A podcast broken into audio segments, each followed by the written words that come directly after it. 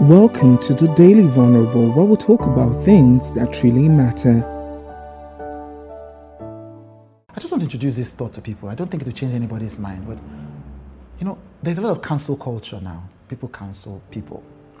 Um, there was somebody who was trying to interview the other day, and someone said, "Oh, can I contact?" him? I said, "Oh no, we blocked ourselves on Twitter. I blocked him, and then one year later, I realized that he blocked me.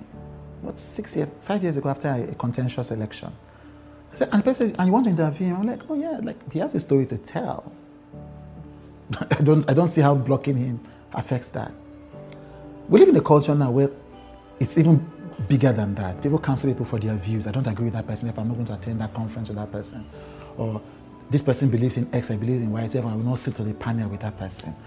And I want to say that I don't agree. I don't agree. I mean, cancel culture may end up winning the culture, but I don't agree. I, think that it is a mistake as human beings for us to cancel people, even when they do the most terrible things. Take them to court. Yes. Try and find justice. Yes. Speak up against them. But I do not believe that anybody is beyond redemption. I don't think that anybody is beyond restoration, the reclamation of emotional space. I honestly don't. I think that cancel culture is going to lead us to a merciless society, a merciless, you know, uh, a culture, a culture of lack of forgiveness and lack of grace and lack of love.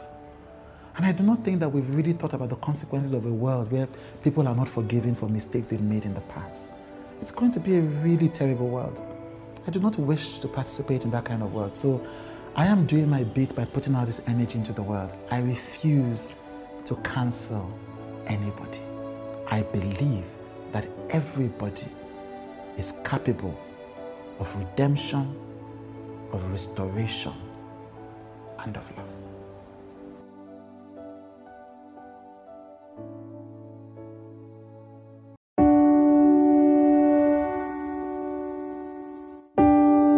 Thank you for listening to the Daily Vulnerable with Chude.